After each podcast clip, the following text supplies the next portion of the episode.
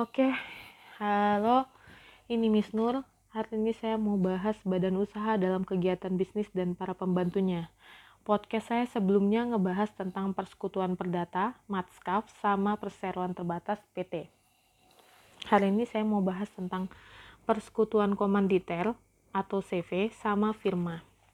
Langsung saja, hmm, mungkin eh, saya bahas dari firma dulu. Kenapa? Karena persekutuan komanditer atau C V itu dia karakteristiknya kombinasi merupakan perseroan terbatas sama perusahaan firma. Jadi enaknya saya bahas firma dulu kali. Oke, firma sebagai suatu usaha bernama antara dua orang atau lebih untuk menjalankan suatu usaha di bawah suatu nama bersama. Perusahaan dalam bentuk firma ini awal penyebutannya biasa sering disingkat dengan F A. F besar, A kecil. Uh, dalam bahasa Belanda dia disebut dengan vennootschap onder ene firma, yaitu nama orang atau sekutu yang digunakan menjadi nama perusahaan. Pasal enam belas Kitab Undang-Undang Hukum Dagang menyebutkan kalau persekutuan firma adalah setiap orang persekutuan perdata yang didirikan untuk menjalankan perusahaan dengan nama bersama, kongsi, kerjasama. Ciri khususnya, ada tiga unsur. Yang pertama, menjalankan perusahaan yang merupakan syarat formal, ada di Pasal enam belas Kitab Undang-Undang Hukum Dagang, dengan nama bersama atau firma. Pasal enam belas Kitab Undang-Undang Hukum Dagang. Pertanggungjawaban sekutu, firman, ada T-nya, ada N T-nya di belakang, bersifat pribadi untuk keseluruhan yang merupakan syarat material.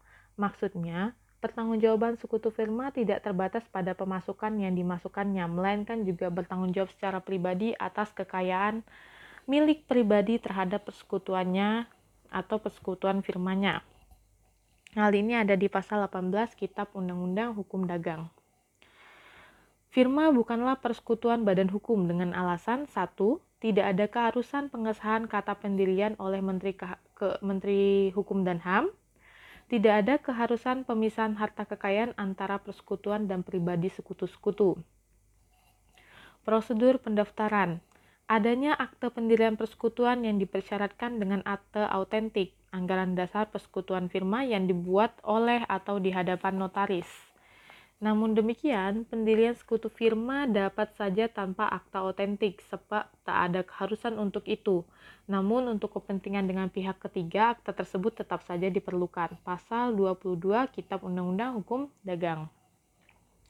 Akta pendirian itu didaftarkan di Kepanitraan Pengadilan Tinggi eh, Pengadilan Negeri dalam daerah hukum lokasi persekutuan berdomisili. Pasal dua puluh tiga Kitab Undang-Undang Hukum Dagang.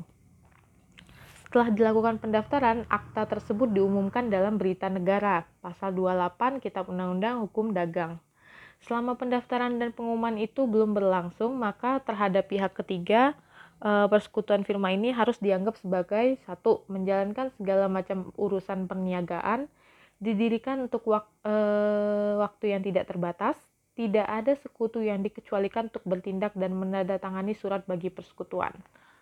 Oke, persekutuan firma e, dalam menjalankan usahanya itu dia wajib membuat pembukuan, ada di Pasal enam Ayat satu Kitab Undang-Undang Hukum Dagang. Berakhirnya bagaimana? Suatu firma itu bisa berakhir E, sama kayak bentuk dalam persekutuan perdata. Yang pertama, lampaunya waktu di mana persekutuan itu e, didirikan, atau musnahnya barang, atau diselesaikannya usaha yang menjadi tugas pokok persekutuan. Yang kedua, kehendak dari seseorang atau beberapa orang sekutu. Yang ketiga, salah seorang sekutu meninggal dunia atau di bawah pengampunan, pengampuan, atau dinyatakan pailit. Oke, itu firma. Sekarang kita bahas C V, persekutuan komanditer. Persekutuan komanditer atau commanditaire vennootschap, eh, salah satu firma yang mempunyai satu atau beberapa orang sekutu. Yang jadi sekutu komanditer adalah sekutu yang hanya menyerahkan uang, barang, atau tenaga sebagai pemasukan pada persekutuan, sebagai modal. Namun dia tidak ikut campur, ada juga yang tidak ikut campur dalam kepengurusan atau penguasaan persekutuan. Dan tanggung jawabnya terbatas pada sejumlah uang yang dimasukkan. Uh, jadi, uh, ini saya langsung aja gitu ya. Untuk tidak membingungkan gitu. Di C V itu ada dua sekutu. Sekutu kerja atau sekutu komanditer atau sekutu aktif, yaitu sekutu yang menjadi pengurus persekutuan. Sama ada sekutu tidak kerja atau sekutu komanditer atau sekutu pasif, yaitu sekutu yang tidak bekerja walaupun diberi kuasa untuk itu. Oke. Okay. Uh, itu tadi kan ada dua bentuk ya. Nah sekarang ini juga e, ada lagi macam-macam persekutuannya. Yang satu persekutuan komanditer diam-diam, yaitu persekutuan komanditer yang belum menyatakan dirinya kepada pihak ketiga sebagai persekutuan. Ada yang terang-terangan, yang telah menyatakan dirinya kepada pihak ketiga, atau yang dengan saham, yaitu yang terang-terangan yang modalnya terdiri dari saham-saham. Prosedur pendirian. Dalam Kitab Undang-Undang Hukum Dagang tidak ada aturan tentang pendirian, pendaftaran, maupun pengumuman. Sehingga persekutuan komanditer dapat didasarkan berdasarkan perjanjian dengan lisan atau sepakat pada pihak saja. Ini ada di pasal dua puluh dua Kitab Undang-Undang Hukum Dagang. Dalam prakteknya di Indonesia, pendirian persekutuan komanditer dilakukan dengan pembuatan akte pendirian berdas- atau berdasarkan akta notaris yang didaftarkan di Kepanitraan Pengadilan Negeri yang berwenang dan diumumkan dalam tambahan Berita Negara. E, prosedurnya sama seperti prosedur yang sebelumnya saya jelaskan di firma. Sekutu yang bertanggung jawab keluar yang dapat melakukan hubungan eksternal adalah sekutu kerja atau sekutu kom- e, komanditer.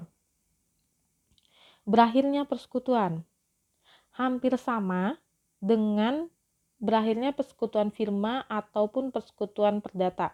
Nah, kan bentuknya hampir-hampir mirip nih. Di mana eh, dia bisa karena lampaunya waktu, musnahnya barang, telah selesainya urusan, kehendak dari seseorang atau beberapa orang sekutu, salah satu sekutunya meninggal dunia atau di bawah pengampuan atau pailit. Cuman dia ditambah lagi sama ketentuan yang ada di pasal dua puluh satu sampai pasal tiga puluh lima Kitab Undang-Undang Hukum Dagang. Yang mana aturan ini juga dia bersumber atau mengacu pada e, ketentuan yang ada di pasal seribu enam ratus empat puluh enam sampai dengan seribu enam ratus lima puluh dua Kitab Undang-Undang Hukum Perdata. Oke, mungkin untuk podcast saya hari ini singkat. Berkenaan dengan badan usaha yang dijabarkan adalah uh, firma sama C V. Terima kasih sudah mendengarkan podcast saya. Semoga podcast ini bisa bermanfaat untuk kita semua.